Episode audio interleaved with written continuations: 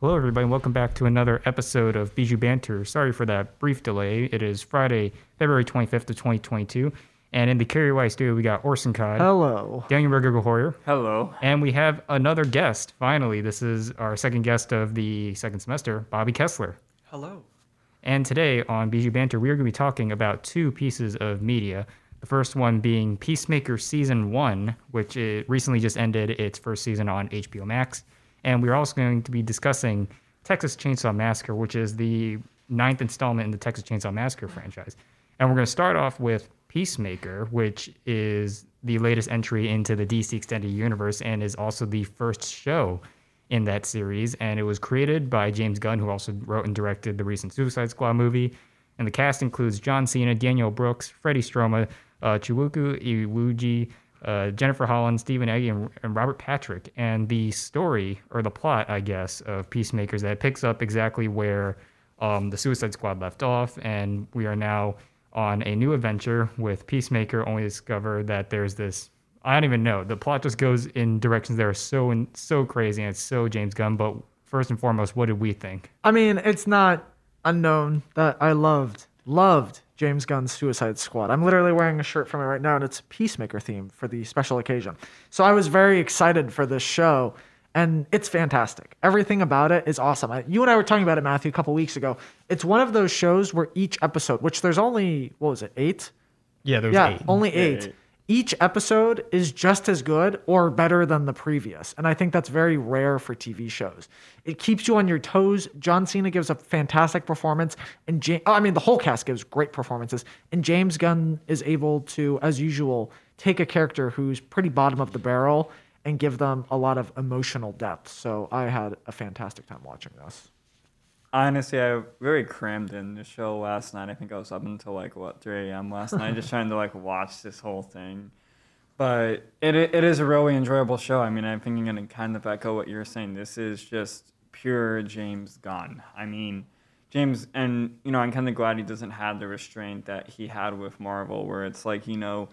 It's a studio film, but they want to kind of keep it like you know kid friendly Yeah. or family friendly obviously Peacemaker is not family friendly. It's, it is a very raunchy show. It, it can even be somewhat offensive and somewhat off-putting sometimes, and it's just one of those shows. And I don't know, I enjoyed it, and I think the reason I enjoyed it was just because of the excessiveness of it. Because I think James Gunn just really knows how to have this style of being super excessive and the characters are very interesting. I think my favorite one at the end of the day was uh, Freddie Stroma's vigilante. I think Yeah. the dude is just a sociopath in every single way, but it's just an interesting personality. It's kind of like Bender from Futurama, where it's like very just doesn't care. He just wants to do things that are very despicable, and I think that's really the whole vibe of the show. It's like these people that are not necessarily great people, but they're it's still an incredible show. I mean, it does have some issues, but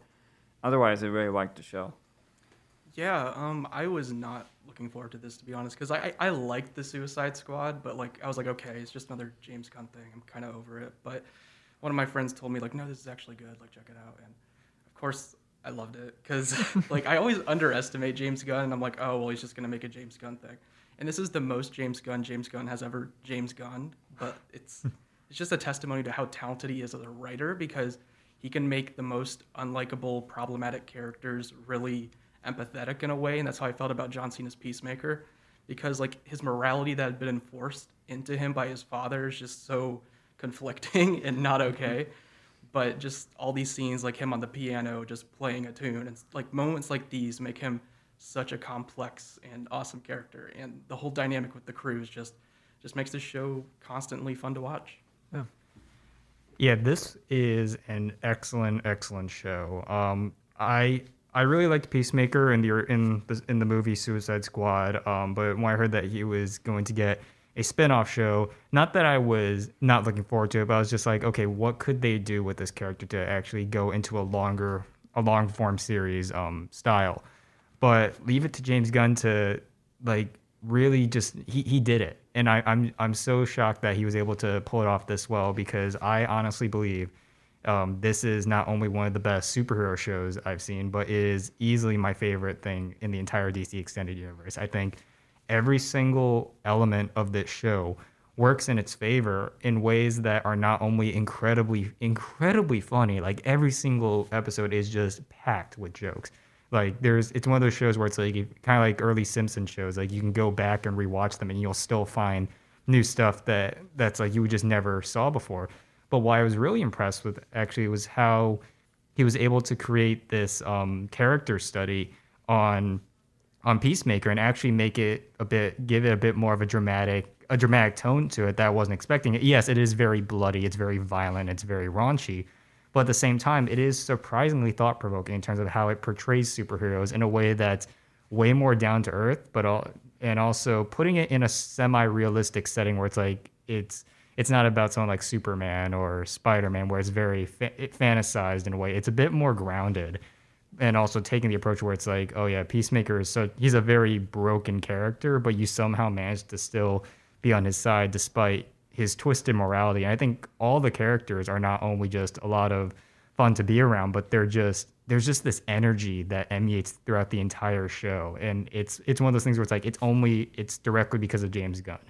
This is a this is a guy that has complete creative control over his over his films and his TV shows and just everything about it. And, and just every single element of James Gunn is present in this show. One of the things I admired the most was well, first of all, Peacemaker actually started as fan fiction by James Gunn. I don't know if you guys knew that. He was so bored when the pandemic started, he just mm-hmm. wrote a Peacemaker show, and he's like, I don't think this is going to get picked up. And then, uh, well into editing of the Suicide Squad, Warner Brothers came and were like, Hey, we're impressed with this. Do you want to give any of them a spinoff?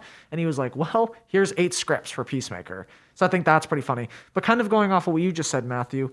I like how James Gunn was able to deviate from like the fantastical movies he was doing, like, you know, Guardians, Cosmic, Space, whatever.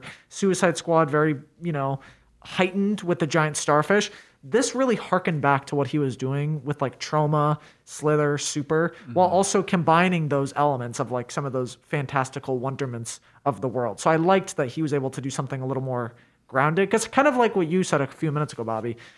James, I really like James Gunn. He was kind of, you know, getting bigger and bigger, and sometimes you don't want to fly too close to the sun, I guess. And so it was nice that he was able to bring it back down for just a little bit. Yeah, I mean, I think the down to vibe just really helps the show because obviously there's like and kind and uh, and it's obvious to compare these to like say the Marvel miniseries at the moment. Mm-hmm. I mean, on the Marvel miniseries are so focused on trying to set up like the next big thing in the MCU, and sometimes it gets incredibly convoluted and confusing where it's just like, oh yeah, this has to fit within this timeline. I mean, the thing that DC's been doing that I think has been doing much better than Marvel is that they've been able to stand much well on their own. Yeah and because it's been proven that like say something like um, Shazam is able to stand on its own without having to worry about Batman v Superman or even like the Suicide Squad doesn't necessarily have to learn worry about necessarily like being connected to the main overarching narrative of the DCEU. And I'm kind of glad that you know like this show really stays in its own lane and it doesn't try to like do too much of like referencing everything that has happened in like past films, but it's able. I mean, it does reference things like reference different characters. Like there's a lot of name drops here and there, but it doesn't. It doesn't drive the focus away. Yeah. And I think that's like one thing that really helps the show is that it's able to kind of keep it on the characterization, which they're they're endearing characters. I mean, John Cena, I never thought I would see him like act really good, and he's because to be honest, like Rosters turned actors are very hit or miss. I mean, obviously you can get somebody like The Rock who just has it on screen charisma and is like able to bring in the big bucks all the time. Dave Bautista is honestly proving himself that he can actually act like really His well. Range. Yeah, yeah, he has good range, and John Cena hasn't been that guy for me. But I'm kind of glad that you know Peacemaker is a really fitting role for him, because like I, I saw it in the Suicide Squad, but it's like when you look at Peacemaker, it's like a giant action figure when you think about it. Like the bul- the bulged biceps and like the way this how tight this shirt is, and it's like, yeah, this is a giant action figure, guys. This is not a superhero, and it's like to be honest, like it really feels like that sometimes, and John Cena really just embraces that. Like he really embraces that along with all the other complexities that are in the character, and I think it really really helps that the supporting cast is is really great too. Like I really, like I said, Freddie Stormare steals every scene in the show, and even like say the even like the whole Task Force X thing with like Bancord and um, Economos, like there's it's super funny. They have like all these dynamics, and when the finale comes, you kind of see each of them, maybe apart from Vigilante, come into their own in some way, which I think was pretty impressive in how he did it. Yeah.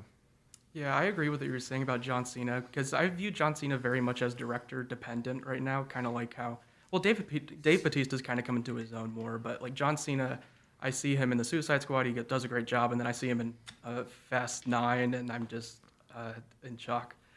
but um, yeah, James, it's just another testimony to James Gunn and how he can just really bring the breadth, the best out of so many people, and the whole camaraderie between the team is uh, very important to the heart of the show and it was one of the things I was also fearing because in the Suicide Squad, my least favorite part of it was the whole team dynamic with Amanda Waller. I just that's when I felt like it was the most James Gunn, and I was like, okay, I'm I'm over this. Just please, just give. What do you this. mean?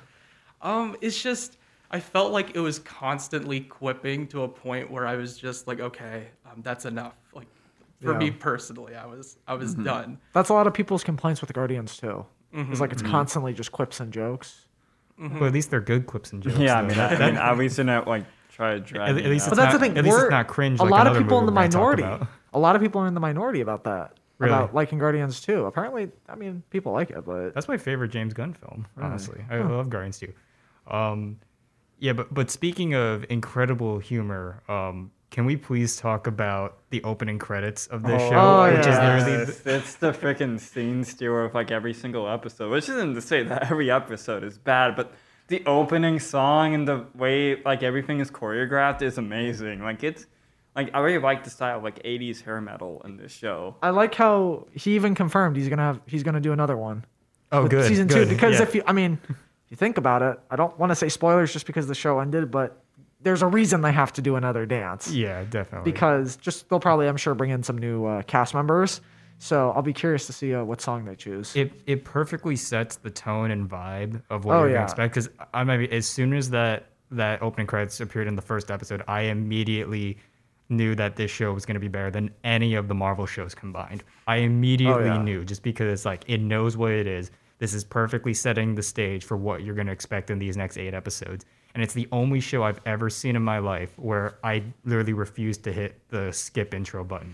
I watched through that every single episode and I never got tired of it just because it is just so perfect in terms of how it encapsulates that show and just the humor and just Yeah. the style and the vibes and everything and just the fact that they're all straight faced doing these like really stupid dance moves. And the fact that they bring in like every single characters, even like the ones that are not And the villains, man. Yeah, Yeah. like everybody is really The janitor. there. yeah, like they really bring in everybody, which I find to be pretty impressive. Like, I think that's like I, that really is a testament. Like the show is about it's like all these characters are together in this kind of this really in a in a show that is very off-putting and very off-kilter, but it really embraces what it is. I mean, kind of like you know how hair metal was kind of off-kilter for some people. Yeah. Like it really embraces that.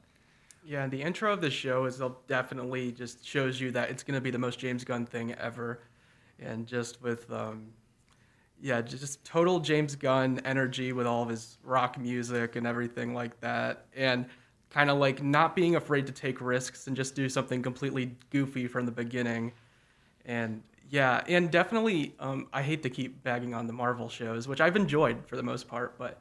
Um, this feels more like a personal kind of thing where it's like James Gunn had full control over this rather than being as concerned with being in that uh, overall universe like you were talking about. And having that freedom, just being able to embrace all of the best sides of James Gunn, whether that's the Troma stuff or the Guardian stuff, being able to bring it all together in such a perfect culmination just really makes the show how as good as it is. Well, I think you even look at Guardians two, and that's not really that connected. Besides, again, a couple name drops in the first movie and the second movie, and obviously the Thanos cameo. I think that's what James Gunn does so well is he doesn't need to worry about being connected. And obviously, the state of the DC universe is very different from Marvel, but I like how he can just he doesn't need to connect to bigger things. Sure, you can name drop or you can have cool cameos, but at the same time, make it its own story. I think that's what he does so well as a writer. He doesn't have to rely on all these connections and stuff. We're going to transition into a quick PSA and we'll be right back with more Bijou banter. Welcome back to Bijou Banter. We are continuing our conversation on Peacemaker. And I think one of the things that really I found very impressive about the show is that each, and we kind of alluded to this earlier, each episode manages to be either just as good or improves upon the previous episode, which is rare. It's like for that reason, um, it's one of the few shows where I was genuinely really, really excited each week to see the next episode. Yeah. Because even shows that I really love, like there's there's always like that period where it's like, oh, it's a bit of a lull episode. It's like eh, I'm not really looking forward to see what happens next. Now with Peacemaker, every single episode, it's just like it it constantly improves and builds up on just sort of the craziness that happens. And I guess for that and on that along that route, um, what would you consider your favorite episode of the show? I'd go episode six. I just thought that one was really fun. A lot of high stakes and anxiety when they're climbing through the trees and stuff. And then it has, I think, the best sequence. Well, there's some great sequences in the show, but the one that really, even thinking about it now, that just sends chills down my spine is um, the scene where, let's just say, people are walking and smiling. You know what scene I'm talking about? Yeah. The- yeah. I just think something about that scene is just the way James Gunn shot it and like what is going on is absolutely terrifying. Uh, to me, it just it's creepy and it's awesome and total James Gunn. So I'd say that one because I just felt the stakes in my obviously episode eight did a lot of things, but that one um, I just remember being on the edge of my seat the whole entire time. Yeah, I mean, as as impressed I was with like episode eight and how it like had like all the arcs kind of coming together. Like each character has like their own mini arc. Episode seven, I think, is the one that I was very intrigued with because I think it's good. where you get the confrontation with his uh, dad and kind of like you know how a lot of what his dad has done to him and has kind of hurt him. And, you know, it even can be said, like, for the ending of episode 8, too, where, I mean, the ending shot practically encapsulates the whole show. Like, really does, like, at least the whole character in some way. And I think that episode 7 really is emblematic of that because you're kind of seeing the conflicts that are going on internally inside Peacemaker and externally um, in front of him. And I think it really works. And also, it's like really well action packed. And, you know, there are times like I would say, I mean, this is a little bit of a critique of the show. I think they do drag on some jokes a little bit too long. Yeah. I mean, I don't think it's not necessarily a big issue because I mean, luckily they they save the rest of the dragging for like the post credit type stuff that goes on, which you know is funny, but sometimes like it can go on for a little bit too long. This is like one of those episodes where it's like it doesn't feel like it's trying to waste your time. I think everything is kind of very dramatic and it's kind of I really like the penultimate episodes of like mini shows. It's kind of like how the Two Towers is to Return of the King. Like Two Ta- Return of the King, great ending, but Two Towers definitely helped build everything up for the biggest finale. So I think that really helped. Mm-hmm. Yeah, and I hate to choose the popular pick, but uh, I definitely think the the final episode is my favorite one because it just it just um, the, the entire show is just building up to such a big finale, and I feel like everything just pays off in the best ways possible. And I just love how like all these little things that were referenced throughout the earlier parts of the season, like things you might not expect to be carried over, are. And like we were also mentioning earlier, like this show definitely does- does a good job of not having a lot of filler. And even though like I love the Daredevil series and a lot of those Netflix kind of series, um, I feel like Those were like four episodes too long. yeah, Yeah, they're sure. always like at least four episodes too long. And this one is like very tight, very short, like 40 minute episodes. I think that's just perfect. And yeah, just really solid. Overall. Well, yeah, you look at like the Disney stuff with what they're doing. They're really only doing like six episodes. I don't know if that necessarily works because, and then the Daredevil stuff, which again, I thought Daredevil was great. A couple episodes too long. So I, I agree with you. Was that eight episodes is perfect. Mm-hmm. Yeah, for sure. And I think, you know, and I think, like I said, my criticism of just things dragging a bit, that is not necessarily in the whole story. I think it's just the fact that sometimes they do have to drag some things out in order to, like, you know, fill up that time that they need. But I, like I said, I think it really is a very complete story of these characters and, like, how these characters are going through their own personal dynamics. And I think that's what's done pretty well despite the fact that you know all the humor still works despite the fact that it's dragged out and like it's still really good action i think they do a really good job like apparently uh, the actress that played Bancourt actually did competitive gymnastics. So Yeah. like you even you get to see that on display. And she's engaged to James Gunn. Uh-huh. You, you never get the feeling that any of the characters overshadow each other, which I think really helps because these every single character, their identities are so specific, which is like every James Gunn movie or every James Gunn character. I feel like, um, not that that's a bad thing, but they they balance it very very well. You never, even though Peacemaker is such is so egotistical and like it's so narcissistic at times. You never feel like he's like hogging the spotlight in a way. He's like the dialogue and just the dynamics between all the characters still allows um, every single character to shine. Yeah. I I mean, think. I- I think- especially even like some of the like the characters that you would are I guess more of the straight men in a way, especially like Task Force X. Like they still have this ability to be just as quippy, but in different in different ways. Yeah, I mean, I think the just bouncing off of that, I think really the whole show is really about ego in some way because each character is kind of going over their own personal dynamic in some way, whether it's for better or for worse, and you know, and you can kind of see how it affects each of them individually. I mean, because a lot of it could be like self confidence, a lot of it could just be like you know loosening up a bit, or you know being truthful to being truthful to um your teammates. I mean, it really is something that you know a lot of these characters really have to overcome. Like even Vigilante overcomes this in the episode where he sneaks into the prison because Yeah. he- yeah, because a lot of them really do come over those little personal arcs, and it all has to do with the theme of like narcissism and egoism.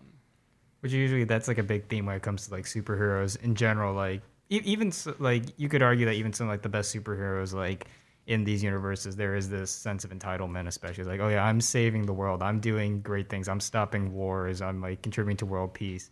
But this one like it, it goes down a, an end that's a bit more nihilistic, but never appears like cynical or unlikable, which is also why I really liked the the new Suicide Squads. They had a very nihilistic tone, but it was never like you never felt like unclean watching it though. You hmm. still managed to really care about these characters, even though they all do horrible things and they're really just horrible people, which was not reflected in the original Suicide Squad, by the way. But James Gunn managed to do that really well.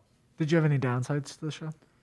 Um, I'd I'd have to think about it just because like even I, I think maybe some some subplots and I can't unfortunately I can't name any off the top of my head probably went on a bit too long and also uh some some things they just they intentionally don't tie up mostly because they're probably gonna save it for season two.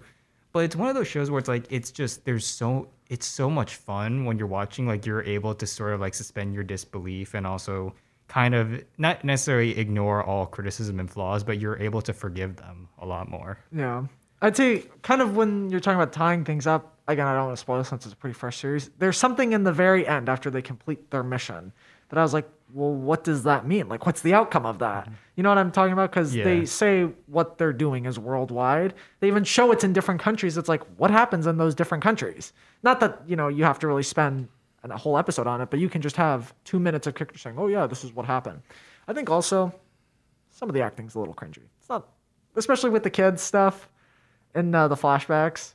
Oh, And like especially the last episode where he's praying and he's like making his like life motto. I just thought that that was very cringy, but that's kid actors for you sometimes. I'm guessing for me, um, and I'm not sure if you guys feel the same way, but I think the use of Judo Master could have, I think Judo Master could have been utilized a little bit more. Well, he was supposed to die, Yeah. and then James Gunn just liked the actor so much. He's like, Yeah. eh, I guess you can stay around. Yeah, I mean, obviously, yeah, but it's like I think if you're gonna keep that character around, at least have him do something that is like of purpose. I mean, because obviously he had a lot of purpose in like the first episode he was in, but it just kind of felt like that, you know, he didn't really do much. And you know, if James Gunn really wants to keep this character around and keep this actor around, I think there could have been more utilization with what he was doing. Like, why does he necess- Why is he doing what he's doing? I mean, it is kind of a mystery that maybe will be explored in a potential next season of the show, which I it has been confirmed, correct? Mm-hmm. Yeah. Yeah.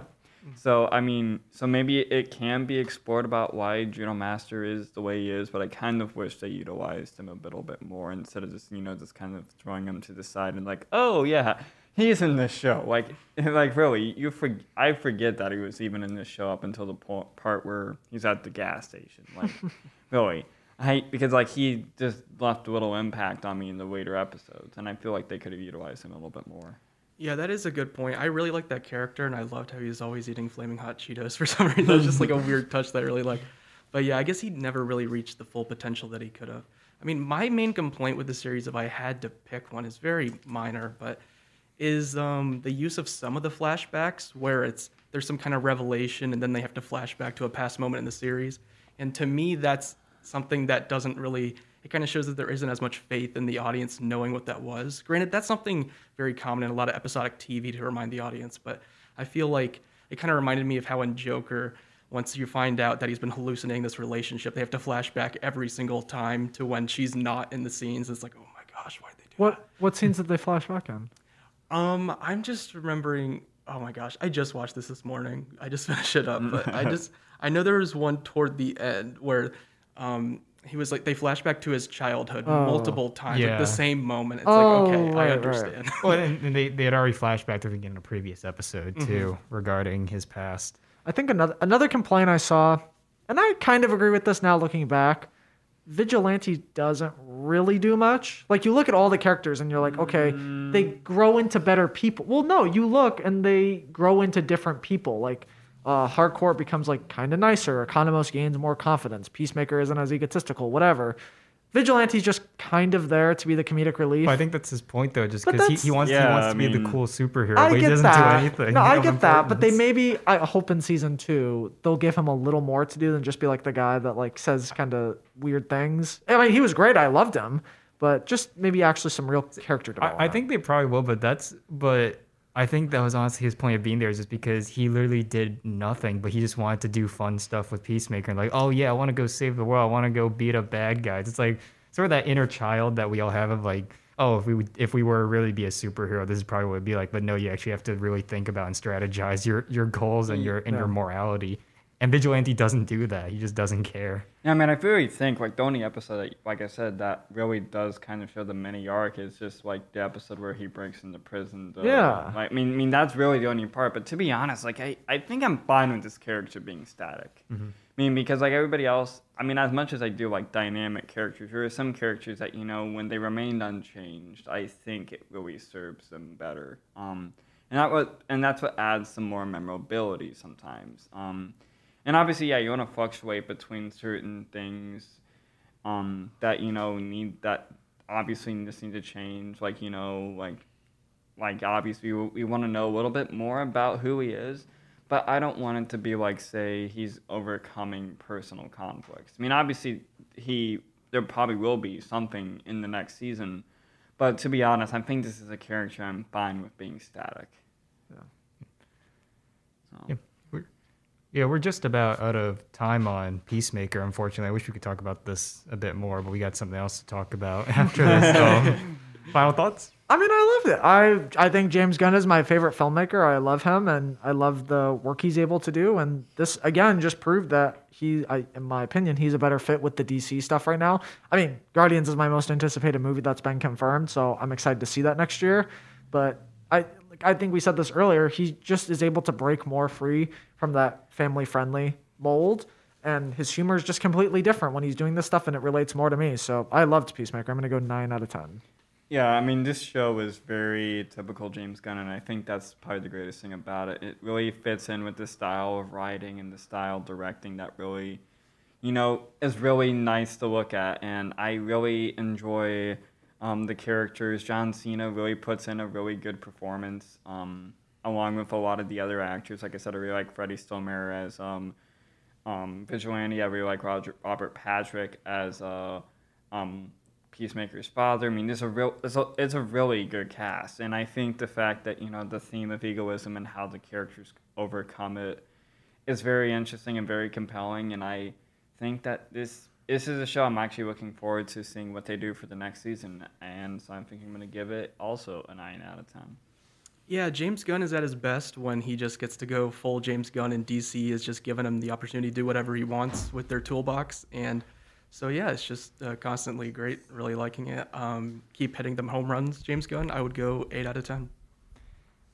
I really, really liked it. I thought it was just a ton of fun from just beginning to end. I think every every single episode works in some way. Sure, there like every show there are duds, but the duds are few and far between. Just because James Gunn clearly knew what he was doing. Warner Brothers and DC let him make what he wanted to make, and I think this shows. I think this is what more studios, not just in the realm of like comic books, but studios should should be doing, letting their directors or their writers make what they want to make, and just if they have to interfere, of course, they, that's their job. But at the same time, like still give them some mostly creative control.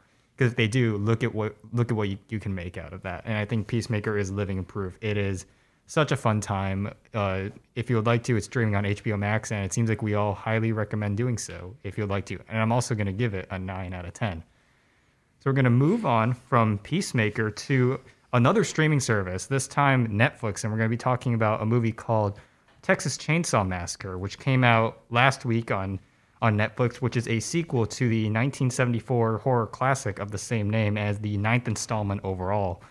And it stars Sarah Yarkin, Elsie Fisher, and Mark Burnham, amongst others. And coming from IMDb, after nearly 50 years of hiding, Leatherface returns to terrorize a group of idealistic young friends who accidentally disrupt his carefully shielded world in a remote Texas town. What do we think? Okay. I'm a huge horror fanatic, and Matthew and I were literally having a conversation about this yesterday. How I tend to be more forgiving for horror movies because I just know that they hold a special place in my heart. I liked it. I didn't think it was terrible. I was watching it, and I, you know, what do you expect going into this movie? Like, do you expect, well, I'm wanting King Lear of Texas Chainsaw Massacre? No, you go in to watch stupid people bother this guy so he'll kill them. That's what you expect from these kind of movies. And most of the Texas Chainsaw Massacre movies aren't really that good. The first two, very fun. And so, for the most part, I had a nice time watching this. The bus scene. I have never seen anything like that before. I calculated this out yesterday. I think I've seen over 500 horror movies. I've oh, wow. never really seen anything like that before in a horror movie. It was, and this sounds weird, it was very it was visually appealing to someone that likes these kind of movies because they went crazy with it. Is everything great in the movie? No. There's some really weak spots, but I had fun watching it. It's uh, it's clearly so trying to copy the new Halloween saga with like what they're trying to do and a certain character they bring back we'll probably get into is first of all wasted and very cringeworthy. But yeah, I had fun watching it. This is phenomenally stupid. but I can't help but enjoy it. Um, this is just honestly, there is a lot of things that like that obviously about in this movie. The acting is not really that good, maybe apart from Elsie Fisher, like who was in Bo Burnham's eighth grade. Um, Yeah. I mean, and I, I really like the guy who played uh, Leatherface as well. Um, but it just felt like this whole movie is just trying to get everything over with. Like, okay, yeah, we know these characters are incredibly freaking stupid. like, we, and we, we know that what, and we know obviously what the whole allegory with like the Confederate flag in that one scene is. Oh, Like, yeah. yeah, I mean, like we we know it's it's in your face and very in your face, and the characters are not like likable enough where they're gonna leave an impact. But it is entertaining. I think just in the most bad way because there's just a lot of things that are phenomenally stupid in the climax. Like really, the whole cancel culture joke. I mean, it's and then it honestly made that scene entertaining because it's just so cheesy. Like if you do this, you'll get canceled. It's like And then the okay. comments on the the live stream. This is so fake. yeah, my god, it's just phenomenally stupid. But I can't help but enjoy it. Yeah, I'm also a really big horror fan, so um, I really love the original Texas Chainsaw Massacre. Um, second one, not as much, and I saw the Texas Chainsaw 3D, which was just That's terrible. something special. Yeah, but this one, I feel like it has a bit of an identity crisis because it's kind of caught between wanting to do something really schlocky and fun with all the gore, which the gore, I love all the gore in this movie. It's so much fun. but then it also has this like serious angle that it's trying to go for, and Uh, like there's both trying to do satirical elements on Gen Z almost, as well as there's a there's a character in the movie who has a tragic backstory, and the way they handle that character, oh, I yeah. found to be really distasteful. The way they took her arc toward the end of the movie. Oh yeah. But I mean, if you're going to into this just for the gore and stuff like that, I feel like it definitely delivers. And I completely agree that bus scene with like the neon lights and limbs just going all over the place. That's that's what I go to a cheesy horror movie for. So I, I enjoyed it overall. I'm excited to hear this, Matthew. Yeah, like, I'm, I- I'm glad y'all had a fun time. I hated this. I, I, I really okay. And to get to where where I'm gonna put this. So how am I gonna put this? I've seen I've only seen one Texas Chainsaw Massacre, the original, which I really like. I think it's genuinely a terrifying horror film. I finally gen- looked at your Letterboxd. it's genuinely horrifying because of what you don't see, and it's more just pure terror. But this is the complete antithesis. And like I said, I have not seen the other sequels. Um, I've heard they're not they're nothing like the original. But every single thing about this movie is just not. It's just bad. It's just nothing about it necessarily made me angry. This wasn't a scenario like Space Jam 2 or The Lodge or Don't Look Up where it genuinely made me furious. well, it's just I thought pure you loved those movies. Oh so- no, yeah, I do. yeah, uh, no, no, no, no. But um, it's just pure incompetence on every single level. Um, the story is is garbage. The characters are garbage. The kills are garbage. This is it's not scary. First of all, yeah, it's not scary. It's overly bloody, and also too, it's just incredibly silly. It's Yeah. incredibly silly and cringe. The first kill when um it's the the police officer or the guy in the ambulance. The arm. The arm. on. It's so dumb. Like I started. You thought that was dumb? Yeah, I thought Yeah, when that, I don't know if this happened to you, Bobby, but when he did that, when he snapped the arm, I literally was like, I, I, I mean, I can't say what I said on air, but like, I, I let out something because Yeah. it didn't necessarily scare me, but I did not expect it because of it's how la- graphic it was. It's graphic, but it's like laughable though because it's just so inept. It's so dumb, and that's not. And I'm only basing it off the original, but it's like since I have that only that one film in my mind, nothing about that. It's just like every single thing that made the original so effective is done the complete opposite way and not effective in the slightest. The music sucks too. By It's the way, weird. every time They're they trying have to- the kills, They're trying to copy John Carpenter. Oh yeah, Yeah. most definitely. Yeah, no doubt. I, I I haven't seen the 2018 Halloween, but I've seen the original Halloween, and it could tell like Texas Chainsaw Massacre kind of inspired Halloween in some ways because it came before in terms of slasher movies. But but go, going back to the to this to this piece of garbage, um, uh, what else? Yeah, what what I especially found offensive is that what you said, Bob. You alluded to this too. It does. It takes itself way too seriously. Way too seriously. If this if this was self aware, kind of like Texas Chainsaw Massacre 2 is apparently, Yeah. maybe it would have been a bit more serviceable. But when you try to shoehorn this sappy, over dramatic stuff regarding Elsie Fisher's character in a very disrespectful and very distasteful way, and I don't even think I could tell what it is on this show. No. But it's just it's unnecessary. You try to give this one character any sort of development despite not, her not doing a single thing in the movie, pretty much.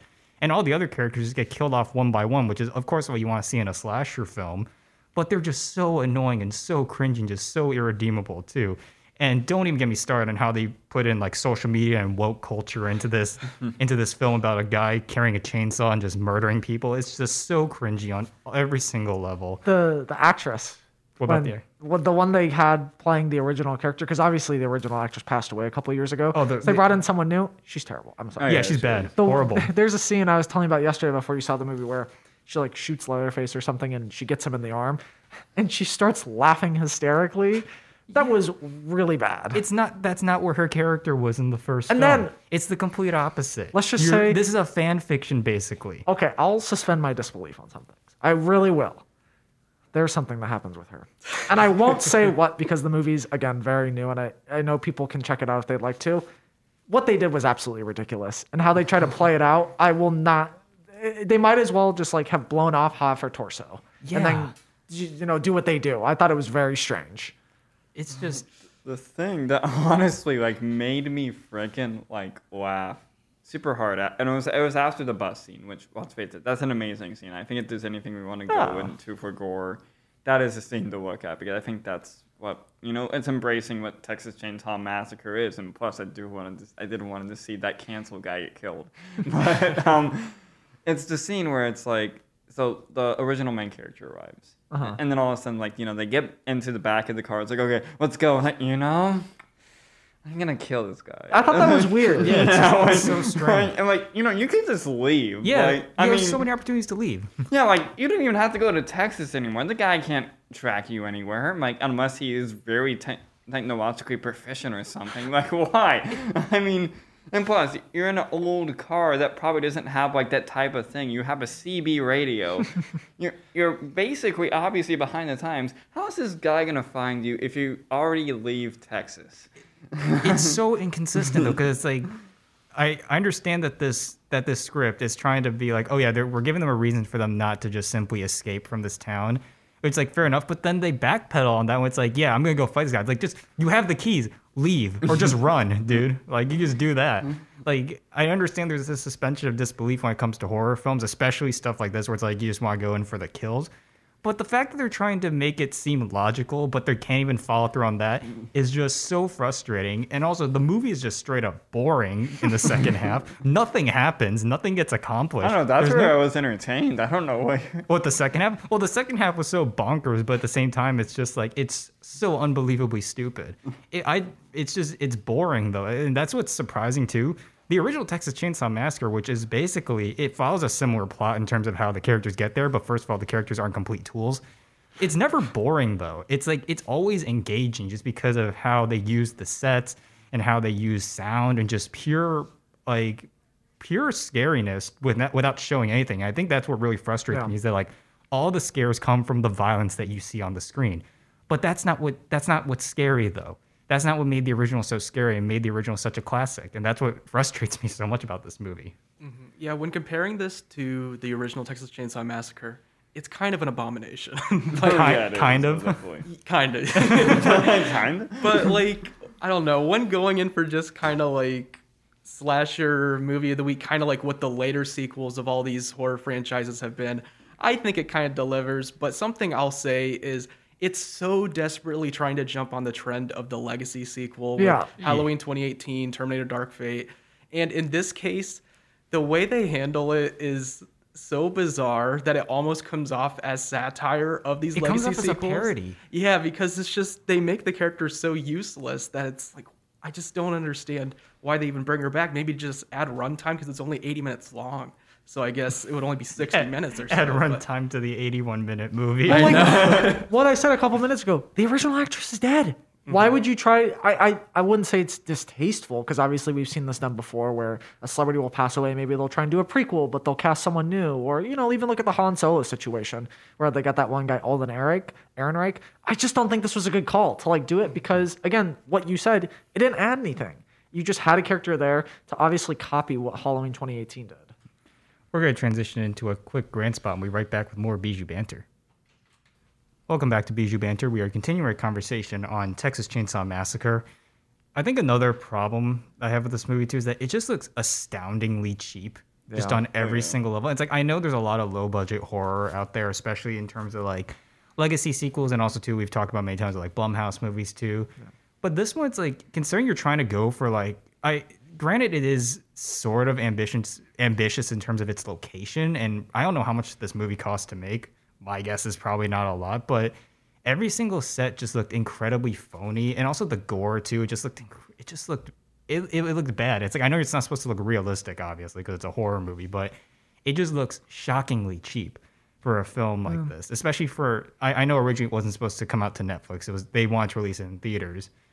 Originally, was that think- was that the intention? Yeah, intention? I think so. There were a lot of problems with this movie. Like they fired the original directors a week into production. Wow. That's not yeah, that. it was like two brothers or something, and they fired them because they didn't like what they were filming. You, which you could kind of tell actually though, 'cause Yeah. if, Yeah. if maybe they had the original directors, maybe it would have been more in line with their vision in quotes. Mm-hmm. But um, it just it's so uneven in the direction too, and in the script. Like it's it just can't be that hard. I'm sorry, it can't be that hard to come up with the plot. exactly. It's like well, it's it's essentially the same thing as the original, just done in modern times. But you made it worse. So then like that's impressive. Okay, so here's my question for you then. I guess for all of you. Yeah. Do you do a sequel to this, or do you reboot it again in like five years? Because I, I think you should just leave it alone. This is now this is now the third reboot of the Texas Chainsaw where they try to say, oh, well, all the other sequels are not canon, but the first is. It's the 3rd Mm-hmm. So what do you think? I think you should just leave classics alone. I really do. This is living proof that you don't need to reboot everything. And if you do, do it with some respect and make it more in line with what the original stood for. Not this, which is the complete antithesis to what the original stood for. Uh, I'm guessing for me, it's like, you know, just don't even continue, like, the main story, I guess. I mean, I think that's Because to be honest, I think I, like I said, I'm not a necessary somebody like I watch horror movies, but I'm never really that terrified by them. I mean, there's only a few movies I can do that, like Exorcist. I can be legit terrified by. Texas Chainsaw, like I have a lot of respect for the first film, and I, it's it is a really good movie. It's never anything I'm like scared by. Um, and like the whole thing, it's like I'm in it for the gore. I'm in it for like the bonkers situation. And I'm guessing for me, it's like you know you can kind of keep the whole idea of Leatherface, but just don't even try to like you know make something that's like a direct sequel to the original. Um, because I think that's what immediately kills like the whole vibe of the film. It's like, oh, it this is a guy who's been hiding for about 50 years apparently what, what do you think he's been doing in what's that he, time What has Leatherface been doing like for the well you said for the past forty years, just like chilling out in this home? There's like no food, there's like no water Yeah, I mean, sources and it's anywhere. so- How is he not dead? and it's still behind the times that like i guarantee if you get that guy an iphone like he'll have no idea what to do with it he just had a bad day and started killing people. It's the first time in 40 years that this has happened. You're telling me this didn't happen like before? yeah it's like oh yeah i mean i don't know i was just sitting in my home but then the gen z guys Then the Gen came. Z's coming up in their electric Tesla car. Yeah, and then, then they come in and just like say, hey, like, uh, hey, we want to use your house, and oh, oh, we killed your mom. Sorry about that, but hey, I mean, I, we could take you to the hospital and not have you under surveillance to make be sure that you're not gonna kill anybody. Oops, you did that again. Well, I guess we're just stuck with him. I'll let you know, Daniel. They're doing a legacy trilogy to The Exorcist soon. Are they actually? They actually are Uh, that, that's Great. at heresy. Blumhouse. that's great. Oh. Yeah, With- I mean, oh, That sorry. deserves an exorcism. Yeah. Uh, I mean, as far as like whether to reboot or make a sequel, I completely agree. As far as like don't, but they're going to because it's Hollywood. So, I mean, I would say I'm I've grown very cynical on the legacy sequels. I'm over it using this nostalgia bait to try to get people back, and especially in this case when it's not even the same actors. I just don't even see the point. But I would say go back to the roots. Just do something with the family because I feel like there's such a fascination with just Leatherface, but it's like that whole family messed up dynamic from the original is what made it so haunting in a way. It's like bring it back to that because they have the mother in this, but she's not in the movie for very long and she doesn't exactly have the most riveting role or anything. So just try to go back to the roots and make it scary again. You should see of- some of the sequels. You don't even get the.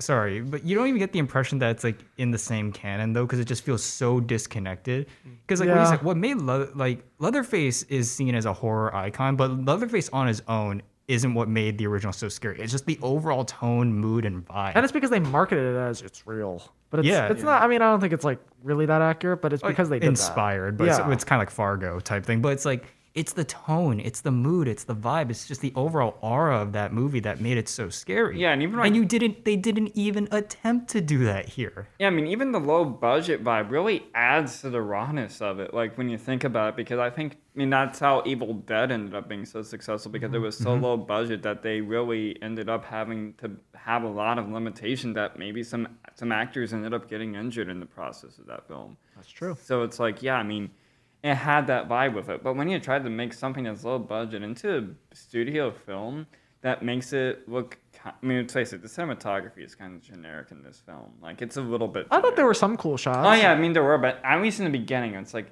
there are things that are very generic, Yeah. and it's like because it's like where when because when you mentioned that those two directors got fired a week into production, then that's probably where the studio had to take a lot of control over the film and just you know make it look so boring up until the climax. One of It's the just not- one of the things I'm surprised by actually was that the main main producer on this was the guy. I'm gonna blank on his name. It's like Fede something. He was anyway. He was the guy that did the Evil Dead remake in 2013. Oh, which Fede Alvarez. Yeah, which mm-hmm. I'll actually I'll be in the minority. I think it's a it's an okay remake. It's not terrible. It's just very different from what the rest of the series is, which is goofy and silly. That one's full on serious. Mm-hmm. But again, it's an okay one that's rebooting. He should have done it. I think he would have brought an interesting perspective to it. I think he also did one a couple years ago called Crawl. I think he did don't. Did he do Don't Breathe? He did. I mean, Don't but Breathe. don't okay. Yeah, well, I he didn't really care for that one. But either way, he would. I think he would have been a better choice.